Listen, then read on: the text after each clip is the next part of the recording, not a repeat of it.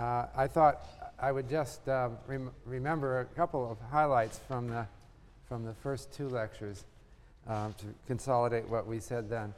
In the first lecture, I talked about, well, a lot of things, but one theme that comes to my mind is the theme of the moral purpose and mission of the finance community.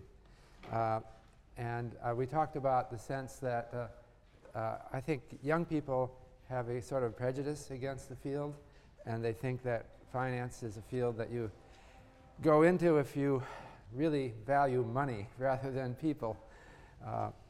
And I wanted to reiterate again that that's not the way I view the field at all. I was just yesterday, I gave a talk in Montreal at the, if I can say this right, Caisse de dépôt et placement, which is the big wealth management fund for the province of Quebec. And I met a lot of people there, and I never once got the idea that anyone there was evil or grasping.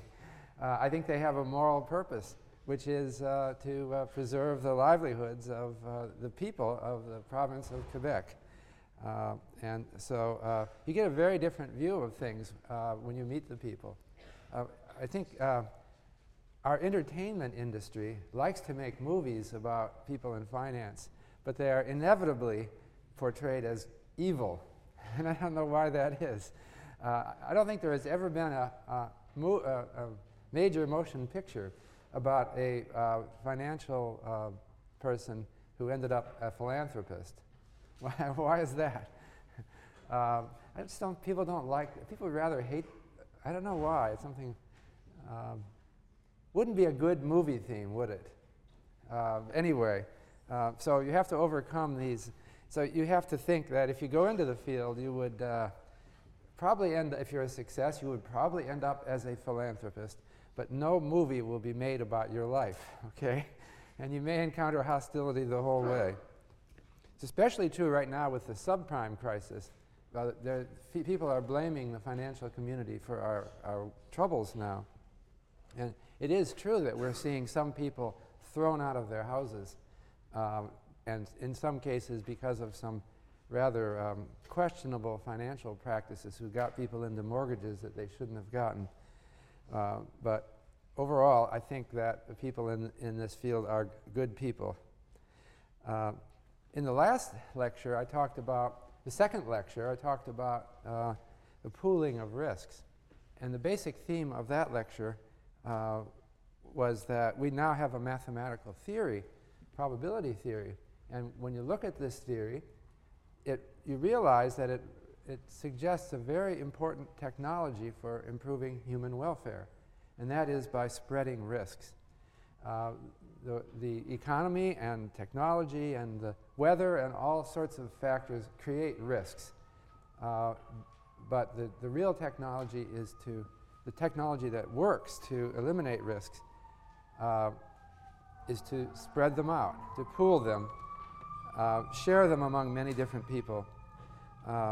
And so the idea, the ideal that theory suggests, and it may be unreachable, but the perfect financial system would have all of our risks pooled completely.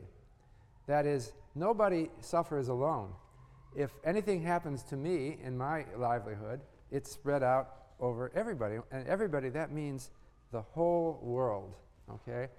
And whatever happens to me, when it's spread out over 6 billion plus people, it ends up divided by 6 billion, and it becomes unobservable. It becomes so small that it's meaningless. And so that's the ideal. That's what in principle we can do. And that, I think, is the most important concept in finance, this concept of risk pooling. We live in a world where people suffer all kinds of misfortunes. And of course, we can try to get rid of these misfortunes. We can do research on disease prevention and weather modification, global warming. We can do research on all these things.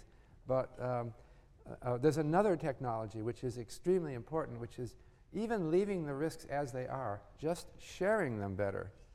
And so I'll be talking more about this. The problem is that while the principle of risk sharing is very simple and obvious, the practice requires technology.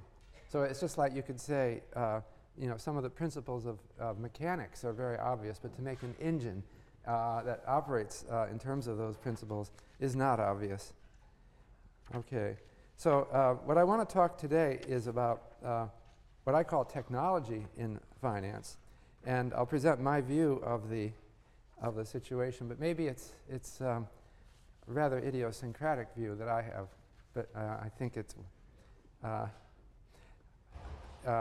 not so much idiosyncratic as a different emphasis that I put forward. So what I want to talk, there's really three themes to today's lecture: a risk theme, a framing theme, and an invention theme. So I want to go over the kind of the history of risk management and through these three themes. The first one is, or I might say, a long-term risk theme. So let me go over these three themes. Okay.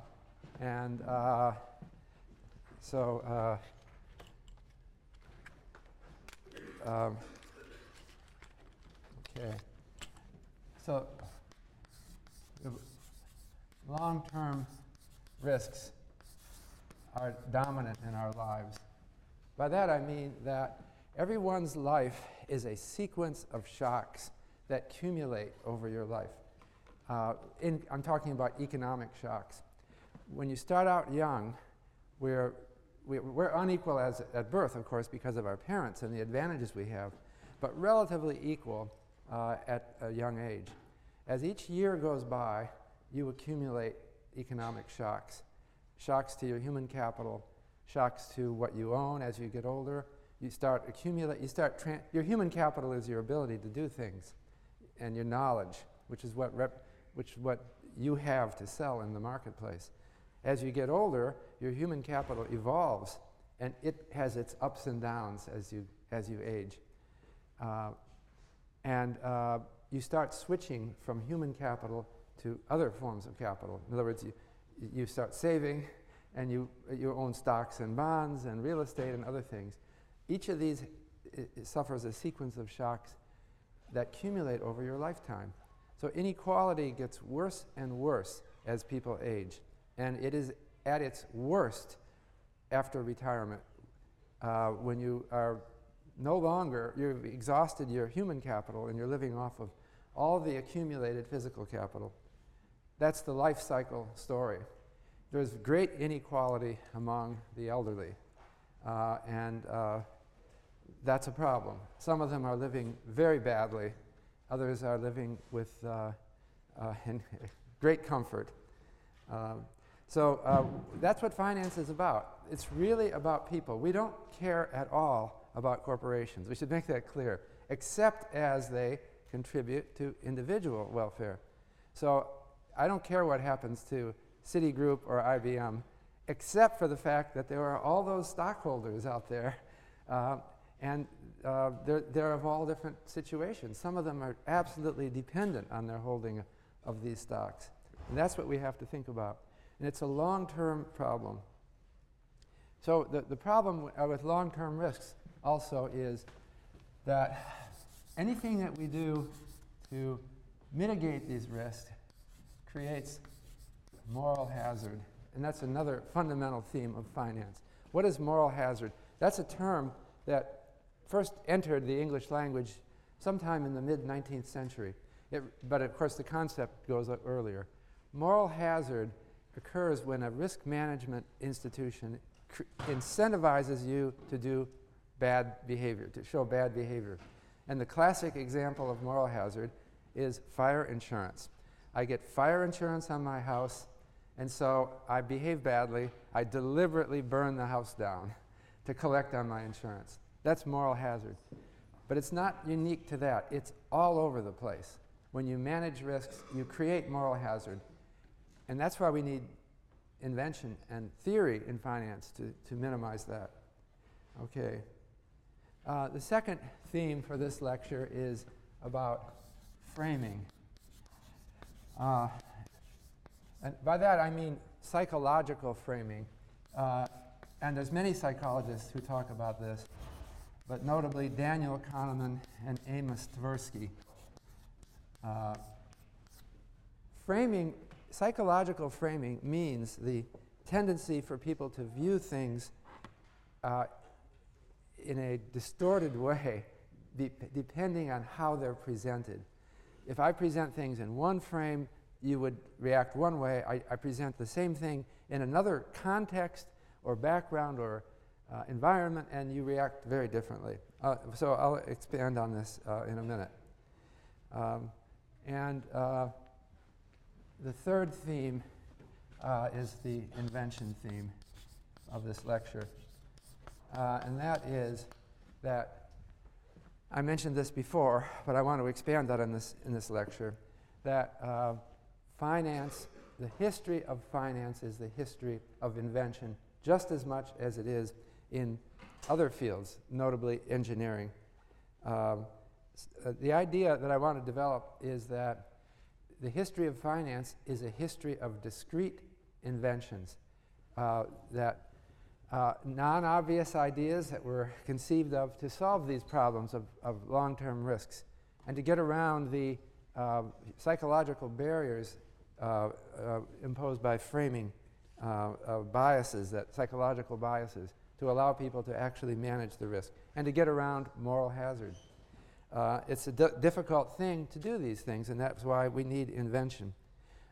And another thing is that when once an invention is made, it tends to be copied all over the world. So the history of finance is largely a history of copying, and that's what you have to do. You may have to adapt it to a particular environment, but basically it is copying other ideas. Some people in less developed countries feel uncomfortable that they are just slavishly copying other more advanced countries. But they have to recognize that that is what everybody has been doing all along. We copy the good ideas, and in the process, we adjust them and make them a little bit better. And new ideas can come anywhere. The basic thing, though, is every country has to take the insights that have been developed around the world. Okay. So let me come back now. I want to go through these three themes. Let me start with the long-term risk theme. I want to start with an article which mentioned an article by Backus, Kydland, and Kehoe. Actually, Backus, Kehoe, and Kydland, which are three economists.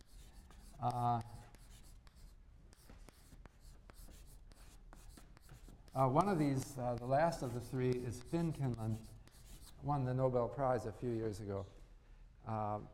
But in this article, they talk about the correlation of consumption around the world. What is consumption? It's the amount that people spend on consumption goods, things that you buy for your current use, like food, shelter, clothing, etc. Every country computes an estimate of how much is spent each year on the consumption of the people who live in the country.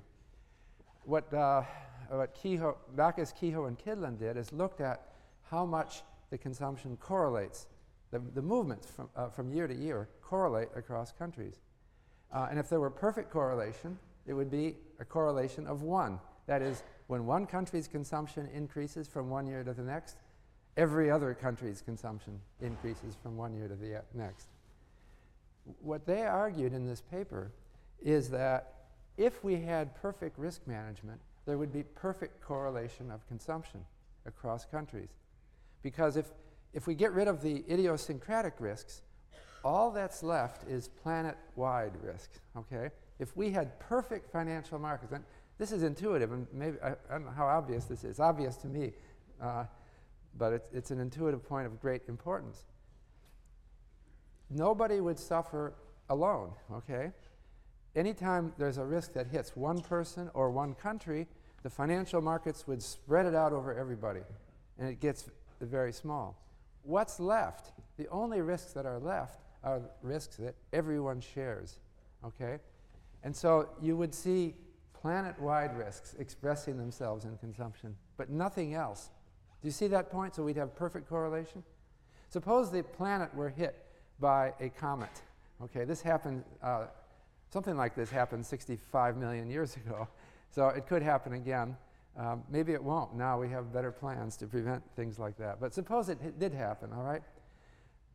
We would see huge damage on the impact site. Let's neglect the fact that some people would be killed by the impact, okay? Let's suppose it was just economic damage.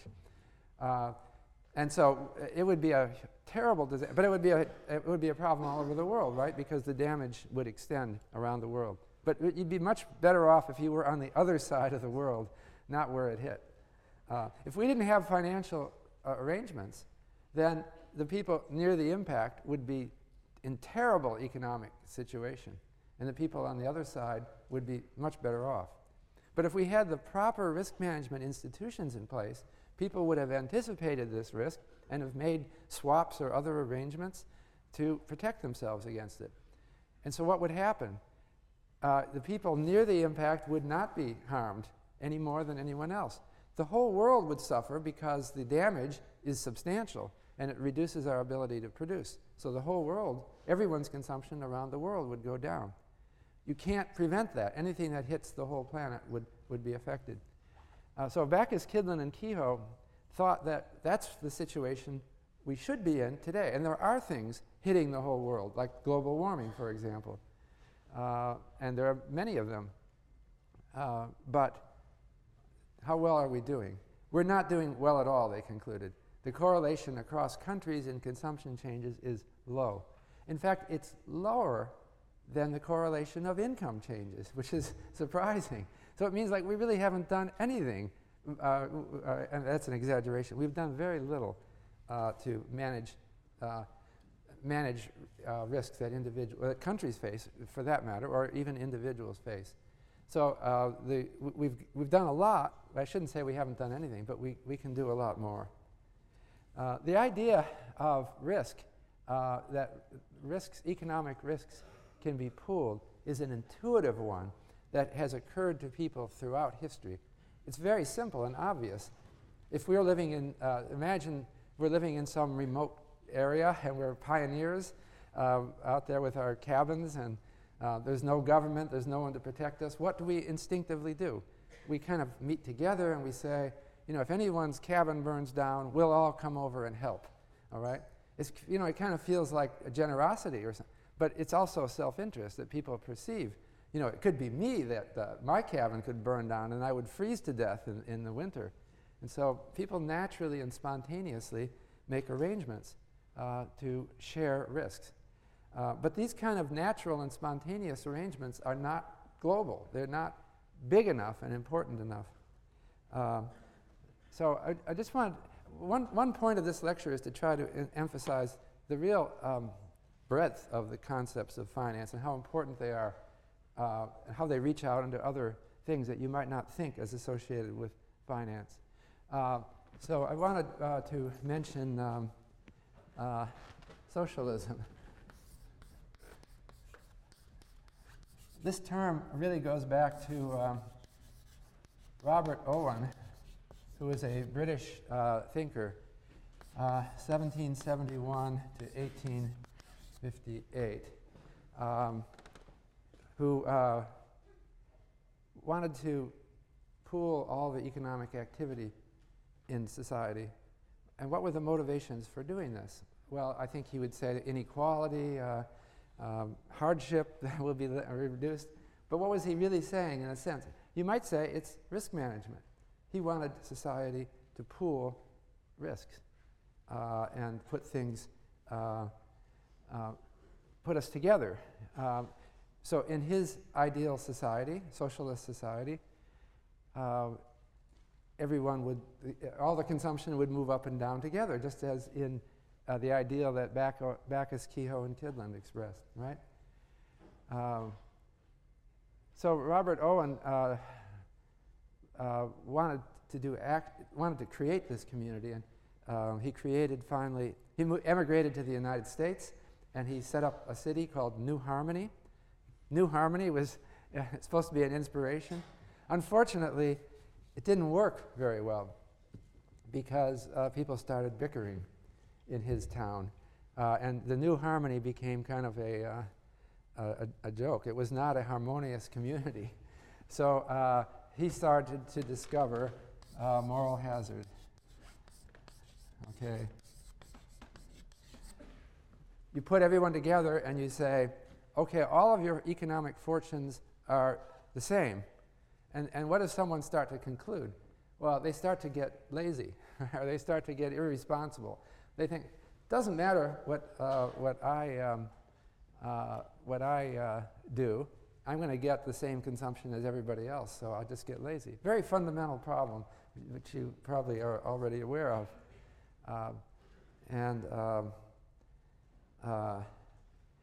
The socialist idea started to lead to a number of experiments in various countries around the world that were pooling risks. And they might not have put it this way. One is the kibbutzim in Israel. And these were communities that shared everything. Originally, they were very rigid about this, that they enforced complete sharing. If you belonged to a kibbutzim, you were completely stuck with the common consumption. But it wasn't just in Israel. In Japan, the Ito-en and the Yamaguchi-kai. In the United States, the Hutterites. And there's many other examples. Joining one of these communities has meant a real change in your life. It's complete sharing. The problem is, again, the ideal, they're trying to work toward, I think, an ideal that we see in finance, namely the perfect correlation of consumption and the elimination of risk. We all help each other.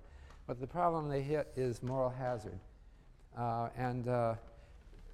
I've heard stories about a lot of bickering at the kibbutzim when someone gets a gift and the other people at the kibbutzim say, well, you can't have that by yourself. We share everything. Some people say, I'd like to have my own television set, and I don't want to go to the common room and watch the same set with everyone else. You know, I just kind of want to be at home by myself. So nowadays, kibbutzim have loosened the rule. I don't know these things personally, but it's my understanding that the whole structure is suffering some moral hazard problems, and that they are evolving and trying to improve the institutions. But there's also a problem with risk sharing at that level, and that is that if you are one of these communities, you're just a small number of people. The best you can do sharing among yourselves is sharing your own risk, the risks of your own community. But your own community goes up and down, and you're not sharing widely enough. The problem is that if you want to do risk sharing, you're not ideally sharing with someone who's just like you, living in Israel, working in a certain agricultural industry, because there's a lot of risks that you already share. You should be sharing your risk with someone who's completely different, probably living on the other side of the world in a completely different industry, whether you know the weather and the institutions and the political situation is completely different. But it doesn't work so easily to share with those people along the lines that these communities have. I think these communes tended to emphasize a social compact, a feeling for each other, a caring for each other, which is a lovely thought. But it doesn't achieve risk management on a big scale. So I think that what's happening is these ideas, everything is evolving. So I'm actually presenting here our modern finance as the outgrowth of socialism, but that's not the usual way, to present it. Well, but I guess it is. It's that we care about each other and we don't want people to suffer alone. We want to share things. But we want to get more scientific about how we share things. And that means we want to be effective. So that means we have to devise ways of sharing with people that we never met, we don't care about. I mean, maybe we care about everybody, but we don't have any particular emotional ties to them. They're very different people. But because of the logic of risk management, we have to make a deal with them. So it becomes more formal and impersonal, and that is what financial markets do. So what's happening is we're seeing an evolution of risk management, and you hear about it in various terms that sound abstract. So we have private equity, we have venture capital, and we have employees getting incentive options. These are efforts to solve the moral hazard problem and to manage risks. I believe that we're gradually learning in our society. This is maybe not widely appreciated, but every decade that goes by, we do a better job of incentivizing people and preventing them from being discouraged by risks. So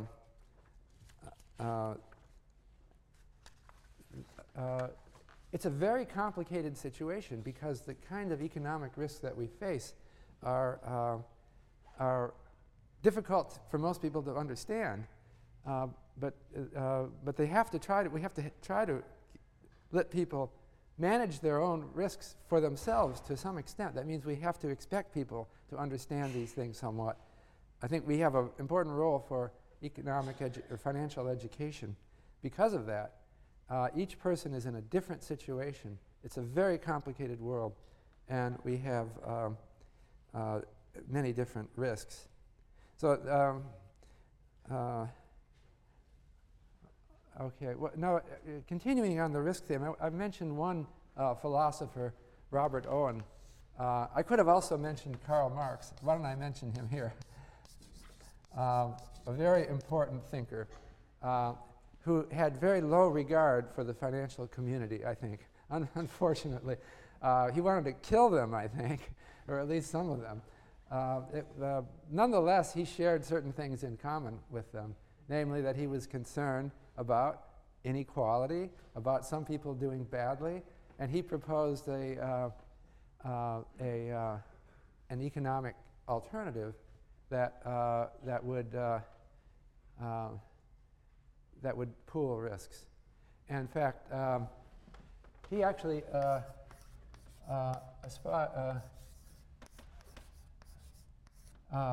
emphasized a concept that was first stated by the French philosopher Louis Blanc in the mid-19th century. And Blanc said, the ideal society is, and now I quote, the ideal society is based on the principle of, and now I quote, from each according to his abilities, to each according to his needs. Have you heard that quote before?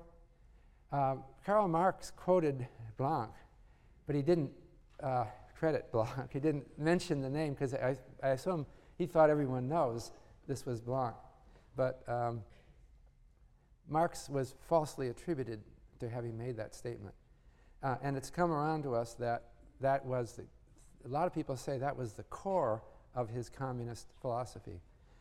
That is complete risk sharing, right? Some of us have high abilities and we succeed. Some of us have low abilities and we fail. But we all get the same goods. We all have our needs satisfied.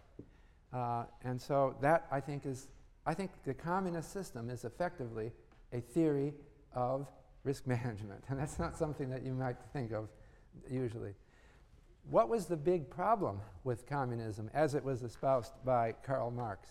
The problem was that it had a moral hazard problem. And I've already been through it. It's the same moral hazard problem that you see at the kibbutzim and the Yamaguchi Kai and other places, that people don't work effectively when their economic interests are completely pooled. And so, well, I suppose we've learned from the Marxian experience, but I think just about every country of the world now recognizes that it's a complicated thing to get risk management working well, and we have to design things more careful. We can't just smash things and start all over. We have to design a system of risk management. And that's what I think finance is about. I wanted to mention a couple other philosophers who talk about risk management. One of them is the economist John Harsanyi, who won the Nobel Prize in economics some years ago. And another one is the philosopher John Rawls, who wrote the book Theory of Justice, which has become a classic. And I think of both of these as incorporating, I would, especially with Harsanyi, but also with Rawls, as incorporating some idea of risk management into our basic philosophy. So we have a philosophy that, most of us, that some kind of economic inequality is a bad thing, and that it's unjust for someone who is, for no fault of his or her own, is suffering economic hardship. But how to formalize this idea? John Harsanyi was the first to write about this.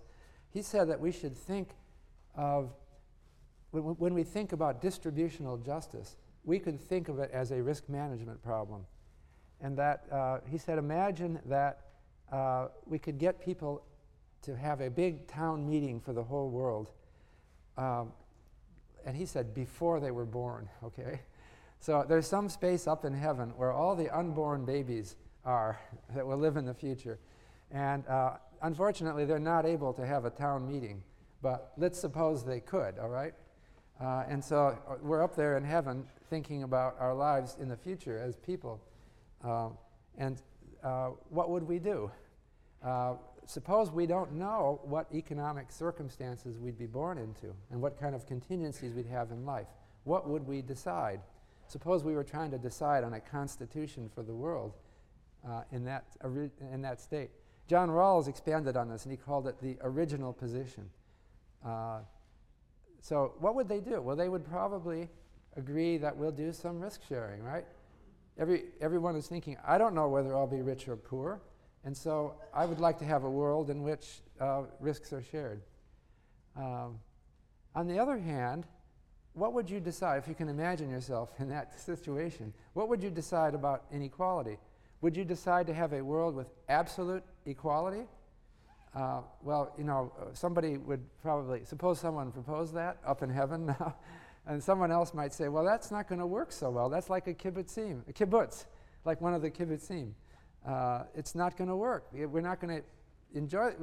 Something's wrong with that, because it's going to create a moral hazard problem, and we're not going to be as productive.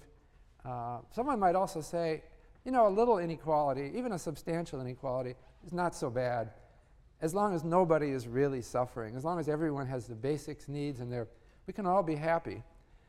But, you know, let's let some people make big fortunes, because that provides spice in life and some adventure, that something to look forward to, that you might get this. And so you could see saying, we don't want to eliminate inequality.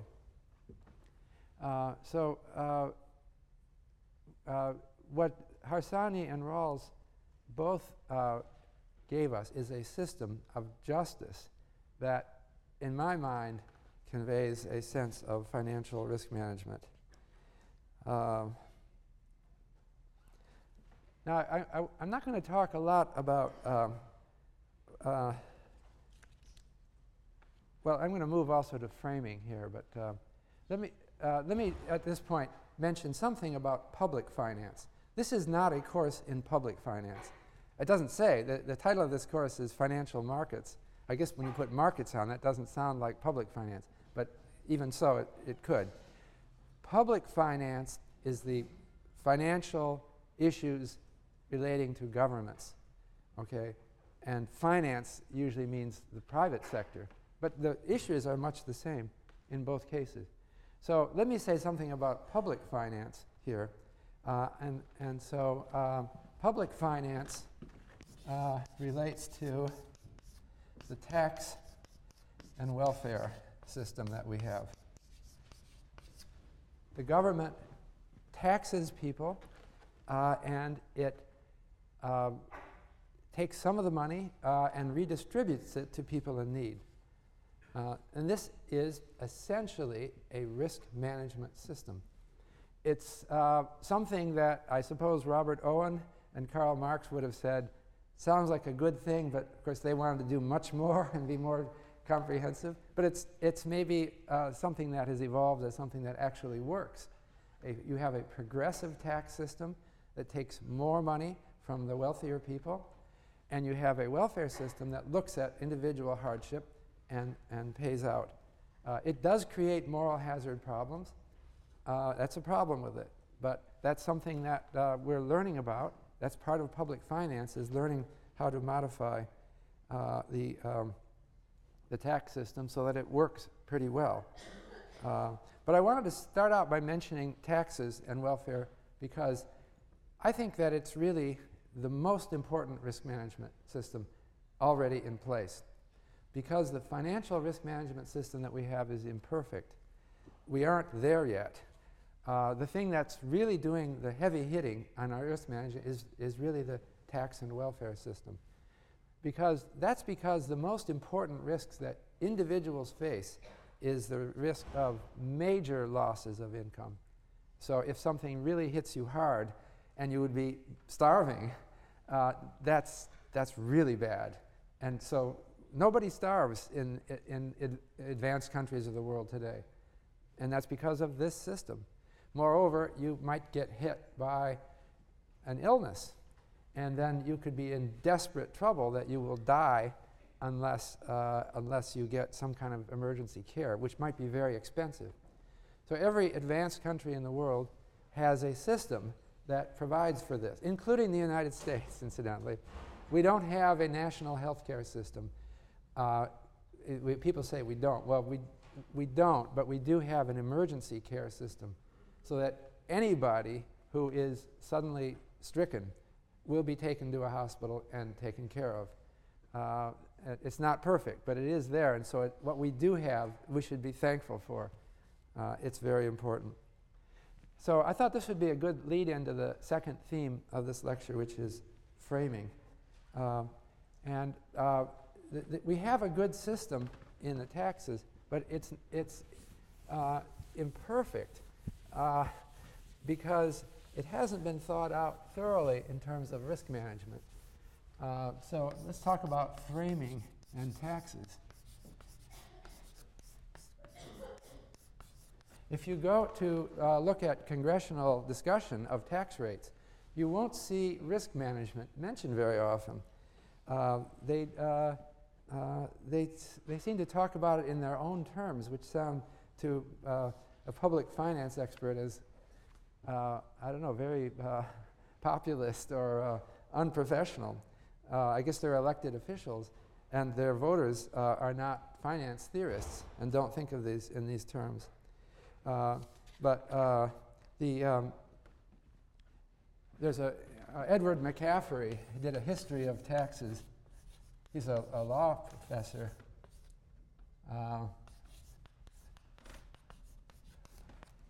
In the United States, and asked about, McCaffery, C-A, capital C-A, two C's, M-C-C-A-F-F-E-R-Y, based on issues of framing and psychology. So we have a system which you say, the progressive tax system is very important, but it's not conceptualized right. So what McCaffery points out is that the only time the government in the United States has ever been able to impose high taxes on wealthy people is during wars. And if you look at the history of U.S. taxes, the very simple history is World War I and World War II. During World War I, our men were out dying in Europe, and people would vote for someone who said, let's raise the taxes on the rich. Someone profiting from this war now doesn't sound right when other men are out there dying. So they raised taxes during World War I. They did it again, even more decisively, in World War II. And that's how we got progressive taxes. I'm oversimplifying a little bit. But between wars, the rate tends to come down because people think, well, the war is over. They don't understand the risk management function of it. And politicians are reluctant to cut taxes, but they do it gradually. So that's a simple history of taxes.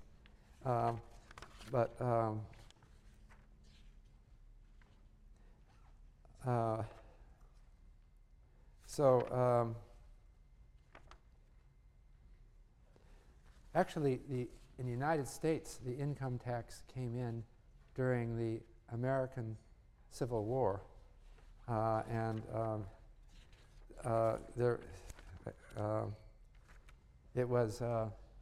The income tax came in 1861.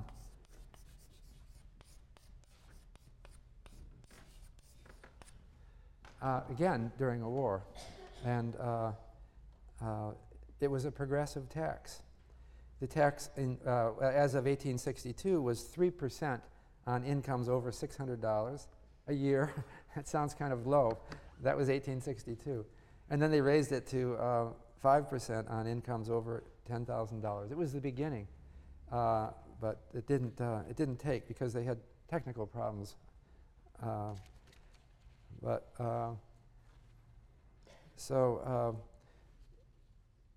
I mentioned this tax example because I wanted to stress that framing and psychological barriers are important problems for creating financial markets. The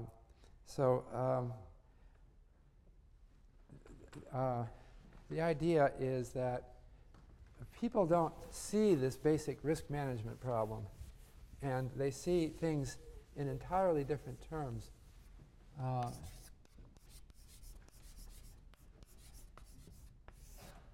So Kahneman and Tversky talked about how people view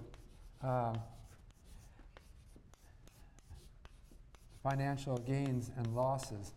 And they talked about how people's actions are very malleable depending on how things are presented. One of their most famous examples, they asked people the following question. Suppose you had bought expensive tickets to a concert, okay? Very expensive. You paid $200 for each ticket, and you have two tickets, $400 worth, okay? And on the way to the concert, you lose the tickets, okay? And so now you've arrived at the concert hall, and you're looking through your pocket, and you realize they're gone, you've lost them. And then the question they asked people is, would you go to the window and buy another pair of tickets for $400, okay, having lost it? And people were answered, most people said no. I'd be so annoyed and angry with myself, I'd just leave. But then they said, they posed a different version of the same question. And the different version was, suppose you had ordered tickets to pick them up and pay for them at the window, at the concert hall, and you brought $400 in cash in your pocket, okay? And now you arrive and you realize you've lost your $400, okay? But now the choice is, what are you going to do? Would you go to the ticket window and use your credit card to pick up the tickets? Or would you just walk away in anger and annoyance? Well, most people say, oh, I would just go to the window and buy the tickets, right? Does that sound plausible that you can see the difference? But in economic terms, there's no difference between losing the tickets and losing $400. So why do you behave differently? Well, that's framing, because in your mind, you're putting tickets and cash in different mental accounts. And so the mental account tickets generates an emotional feeling, and it changes my action that I lost in that account. And so, unfortunately, unfortunately, people's decisions are biased by that kind of thing. So we have to frame things as it puts things in the mental categories. The presentation matters so that people can manage their risks right. Kahneman and Tversky also, and others, have also talked about insurance. They've asked people a question, and they've phrased it in two different ways. One of them was, would you buy insurance against such and such a risk? Okay, and the same question was rephrased in another way without mentioning the word insurance. They just described it. They said, would you sign a contract that if you had this loss, the contract would pay you a certain amount of money? And the percent of people who say yes to that is lower because they didn't put it in an insurance frame. And so we're accustomed to thinking of insurance as a good thing. And if I talk about it in general terms, they might not put it in that frame and they might not act. Really an important example of framing is how we deal with money and indexation. So we have a money frame of thinking and a real frame. The value of money changes through time. That's because of inflation or deflation. And yet, most of our debts are written in money terms. That is, they're not indexed for inflation. So if you wanted to have a real frame, you would index to this consumer price index or some other inflation index. Okay? But most of us are accustomed to a money frame. So most of us, when we lend money to each other, we do it in money terms. You merely say, so for example, if your friend asked to borrow $100 from you, you would probably not say, you might actually put interest on this person's. You could say, all right, I'll do it 5% interest, pay me back in a year. You would probably not even think to say, pay me 3% interest plus the rate of inflation over the next year. That would be putting it in a real frame. And wouldn't that be more sensible? Because you would be specifying the contract in real terms rather than money terms. And yet, most people just don't do that. So most of our fixed incomes, as they're called, which are assets that are denominated in currency, most of our debts are written in money terms. And people can't get over this framing in terms of money. It's a powerful psychological, you might say an illusion. People think they want money, when in fact they should want real goods and services. So that's an example of a framing issue. Okay, now I want to move to the third theme of this lecture, which is invention. So as I said, progress in finance requires an inventive process. And invention occurs in a milieu of other invention, notably information technology. I said this in an earlier lecture, but a financial device is a complicated device, like any engine or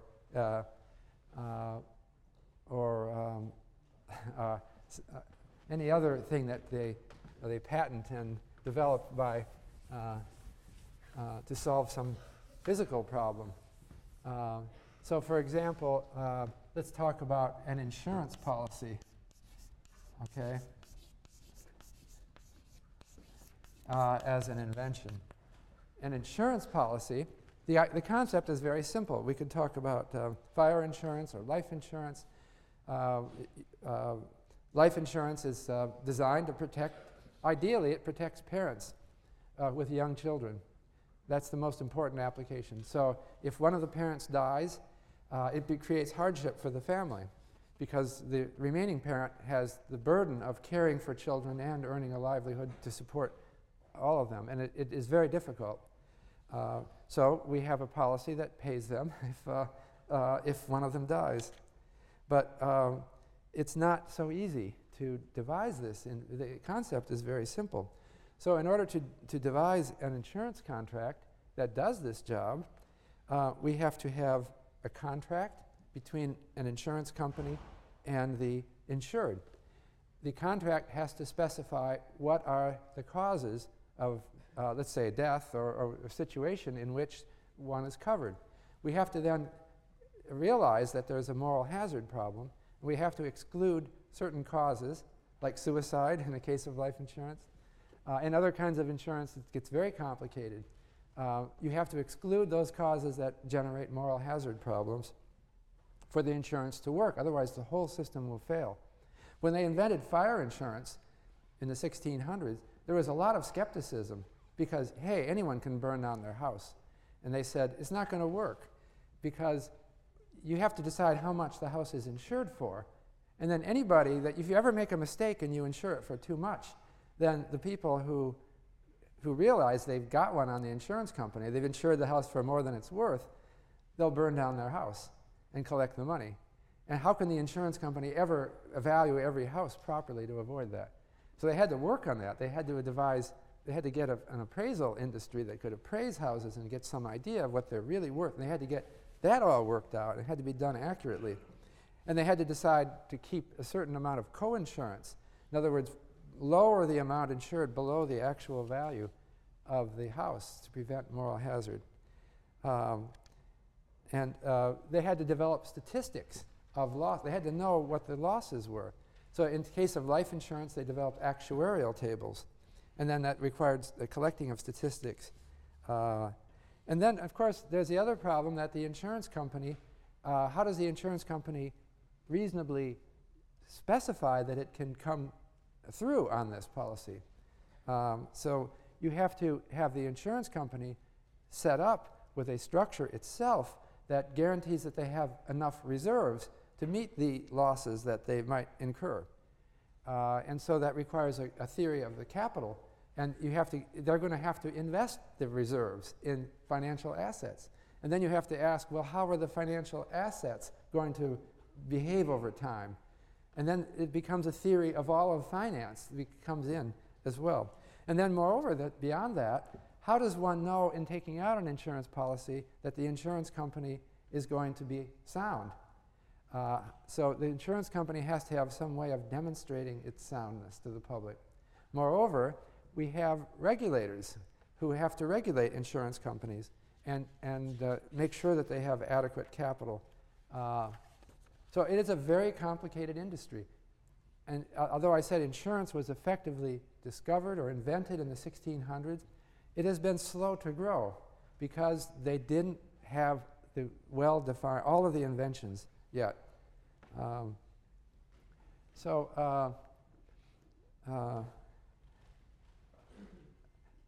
I wanted to just give some.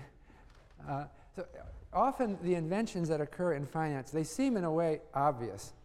Some of the things I said, you'd probably say, well, I should have known that an insurance company would have to do that. But it isn't, you know, what's obvious after the fact is not what's obvious before the fact.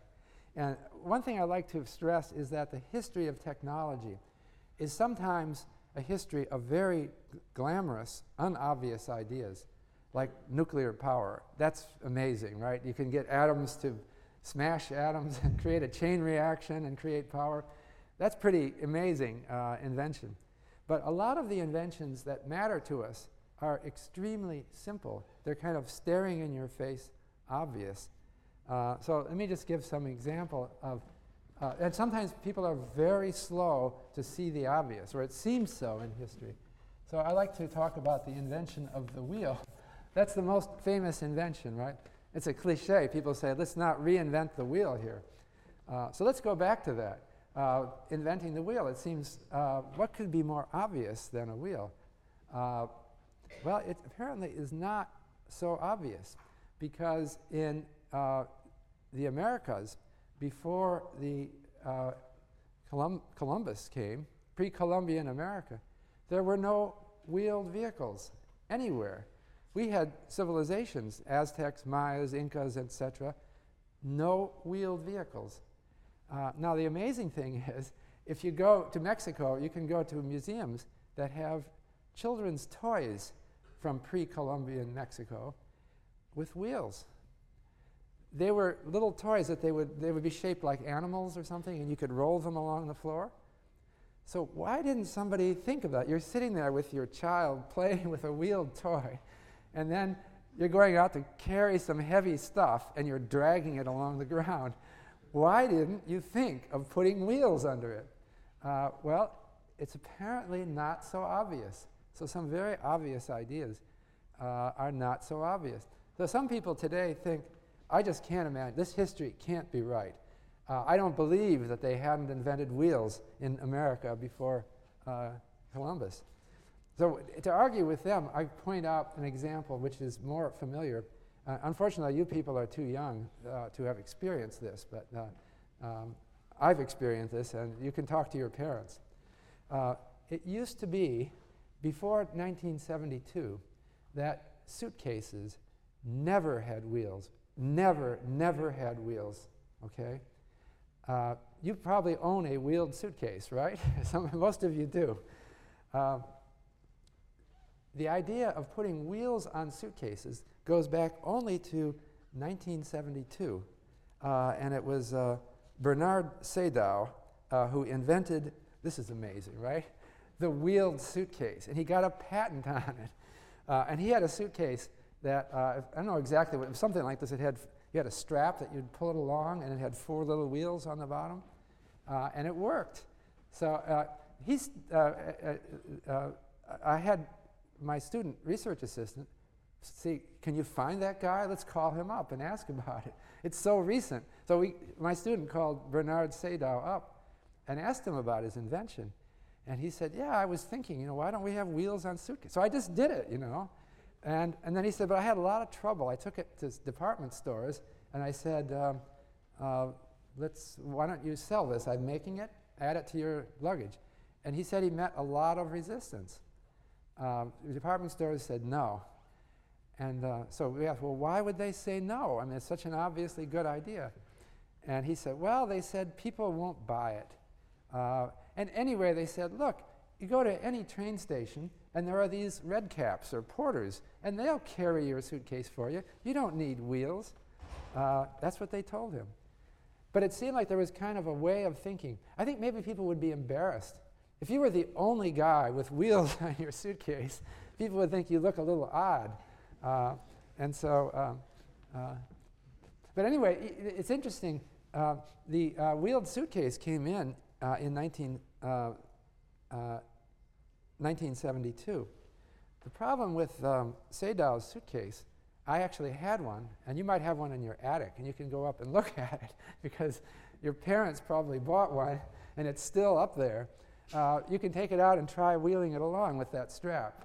It kind of works, but it wobbles. Especially if you're hurrying to catch your airplane. That thing starts fishtailing and wobbling. And you just got a strap you're pulling it on. So obviously there was a design defect. Finally, it was Robert Plath, who was an airline pilot, who invented a new wheeled suitcase, which he patented in 1991. Okay, and this suitcase had, instead of having four little wheels on the bottom, it had two wheels on the back. And you didn't pull the suitcase lengthwise, you pulled it widthwise. So it gave you a stable base. Moreover, instead of having a strap, he had this thing that a rigid thing that you pull out from this. You know what I'm talking about? And he called it the rollerboard. He also had the idea that he would make it narrow enough so that when you're boarding an airplane, you can still roll it down the aisle of the airplane. It just fit perfectly. So that was the rollerboard. That was 1991. That's getting into recent memory, right? It's so obvious. Why didn't they have them before? Well, things that seem obvious are not obvious. And it has something to do with something like framing or more. We tend to think of doing things in a certain way. Everyone else is doing it. We assume that that's the smart way to do things. And so that limits us. And so it's very hard to get new ideas started. But they do get started. And so I think we'll get some really obvious advances. One thing about inventions is that we have something called the patents. The patent office grants patent rights to inventions. But traditionally, in everywhere in the world, really, financial inventions were not considered worthy of patenting. Because I guess patent law came in response to things like the steam engine and the power loom, and they were physical inventions. And they didn't think of financial inventions as worthy of patents. But now we're starting to see patent offices accepting financial devices. So it happened in the late 1990s in the United States that patent offices started to accept financial patents. And now there's several countries that, I think it's Japan, Korea, and elsewhere, they're starting to see financial invention as a serious, as serious invention. Now the last thing is in information technology as a driver of finance.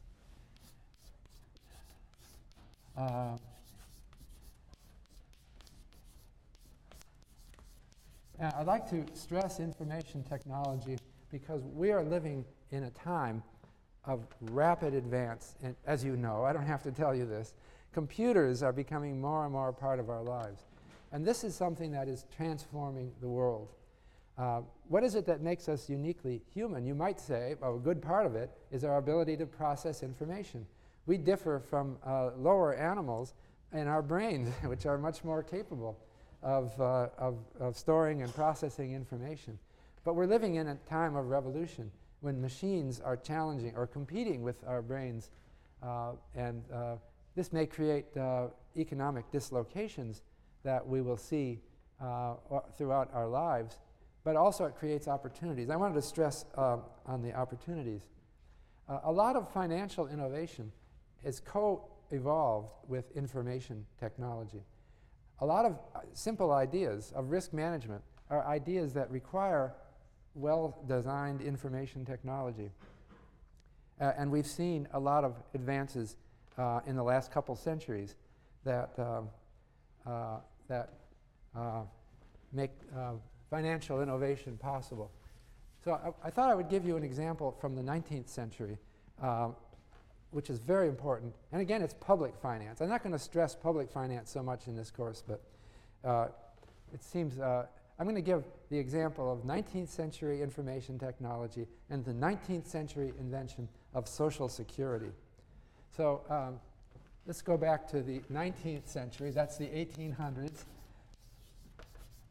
That was a wonderful century for information technology. You probably don't think of it that way because you say, wait a minute, the computer wasn't invented until the 1940s. Actually, you would be wrong. The computer was invented in the 19th century by Babbage, although he didn't actually make one, but he wrote down a design which was similar to what we do now. But there were a lot of other things that happened in the 19th century that advanced information technology and made finance really powerful. One was paper. This sounds very simple. At the beginning of the 19th century, in 1800, paper was handmade out of cloth. That's the way they made it. Paper, therefore, was very expensive.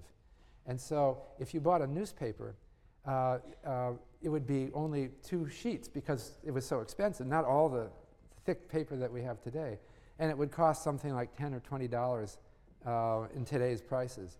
So it would only be wealthy people who would buy that every day. And they invented the paper machine so they could mass produce paper. Didn't have to be handmade anymore. And they invented wood pulp paper, so it didn't have to be made out of cloth anymore. And so the price of paper fell. So that created opportunity for record keeping, which was very important because that's what finance is built. You need financial records. You can't have just one copy. you have to have multiple copies. They also invented carbon paper. Maybe you don't even know what this is. Do you all know what carbon paper? I guess you do know what this is, right? It's obsolete. Do you have any carbon paper? Anyone here in your room? You do? Okay, so it's not obsolete. But anyway, it's just paper with some black material on it. So you put it between two pieces of paper, and you write on the top one, and it creates a copy on the bottom one. And you can make multiple. You can put three or four. The copy gets worse and worse each time, but you've got multiple copies. That's information technology. And so that you really need that, because if you have only one copy of something, you don't have a backup. So you could store the one copy separately. Also, in the 19th century, the typewriter was invented. Okay. Of course, that's, you know, that may be the core idea of a computer. Your computer looks like a typewriter. But a typewriter just speeds recording of information. You know, tests showed in the 19th century that people could type 4 or 5 times as fast as they could handwrite. And there's no ambiguity, because it's very clear which key was struck. Whereas handwritten, fast handwriting, it becomes impossible to read or difficult. Another thing that happened, they started developing, it's not invented in the 19th century, but they started doing standardized forms. That is, there'd be a printed form on paper with spaces to fill in the numbers or other things. That put a sort of organization on the data entry that was unknown. So you have a standardized form, and you've got carbon paper between them, and you type it. All these really created much more accurate and techniques. We also got better bureaucracy. That means we started to learn management science in the government, and so that government, and also in corporations, so that they could manage effectively. So in the United States, we developed the civil service. It used to be that government officials were all picked by political patronage, and they very often were incompetent. So we set up, this is not a new idea, this goes back to China thousands of years ago, but it started to be widely done.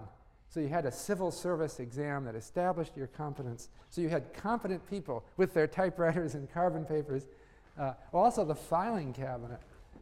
That sounds like a minor thing. It was invented in the 1890s. Okay. Before that, people used to put papers in piles, tie them up in ribbons, and put them on bookshelves or in drawers. The filing cabinet was much more orderly and effective. And so all those things developed in the 19th century. And it just created a new world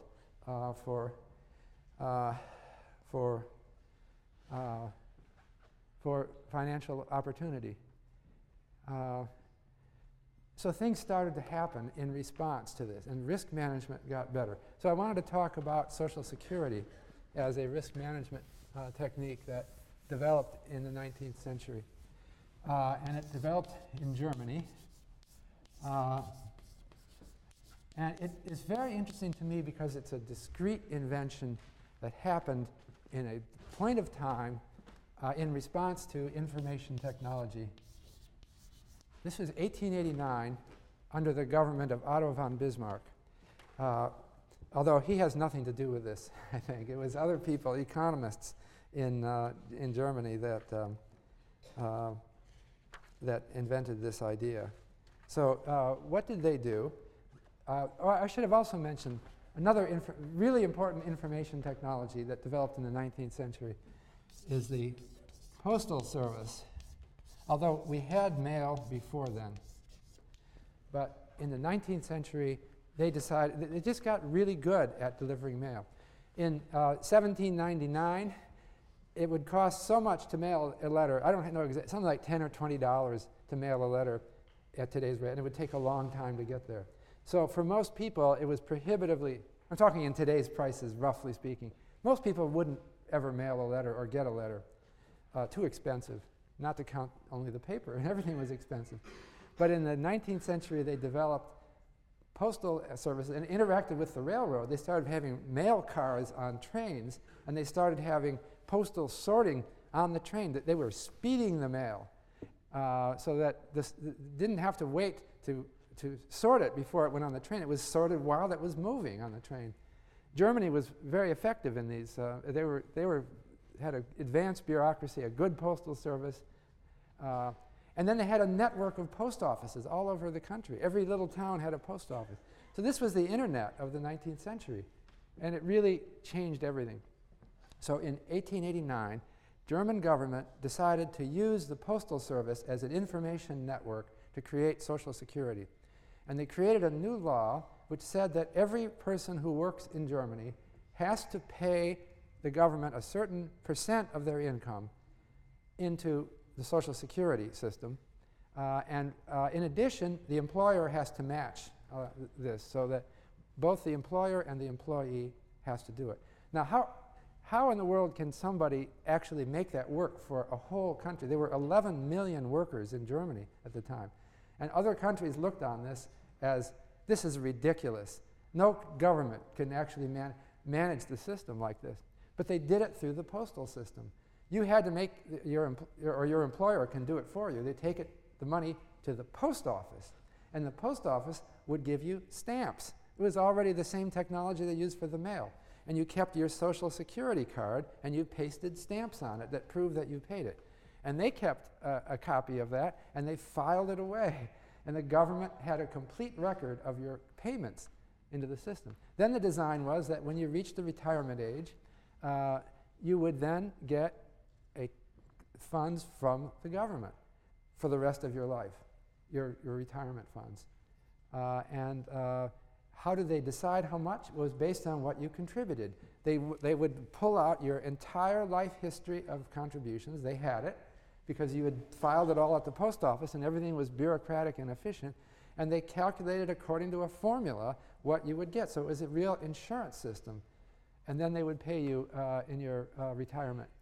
So the London Times in 1889 said, this is going to be a fiasco. There's going to be so many mistakes and there's going to be so much complaints that this whole system is going to crumble and fall. But it didn't. It actually worked. And so before long, the UK copied it. The US was practically the last country to copy this system because in the 1930s, because it didn't sound American. We were kind of reluctant to take on ideas from Germany, of all places. But we finally did, and we did that during the Great Depression. When it suddenly seemed like we really needed to do something. So that's an example. You see how information technology created a Social Security system. Now, the really fascinating thing is we have the same system today, except we don't use the Postal Service as the conduit anymore. Now it's all electronic, and it's done via the internet, but it's the same thing. You will see deducted from your paycheck, and you already have seen this. It says FICA.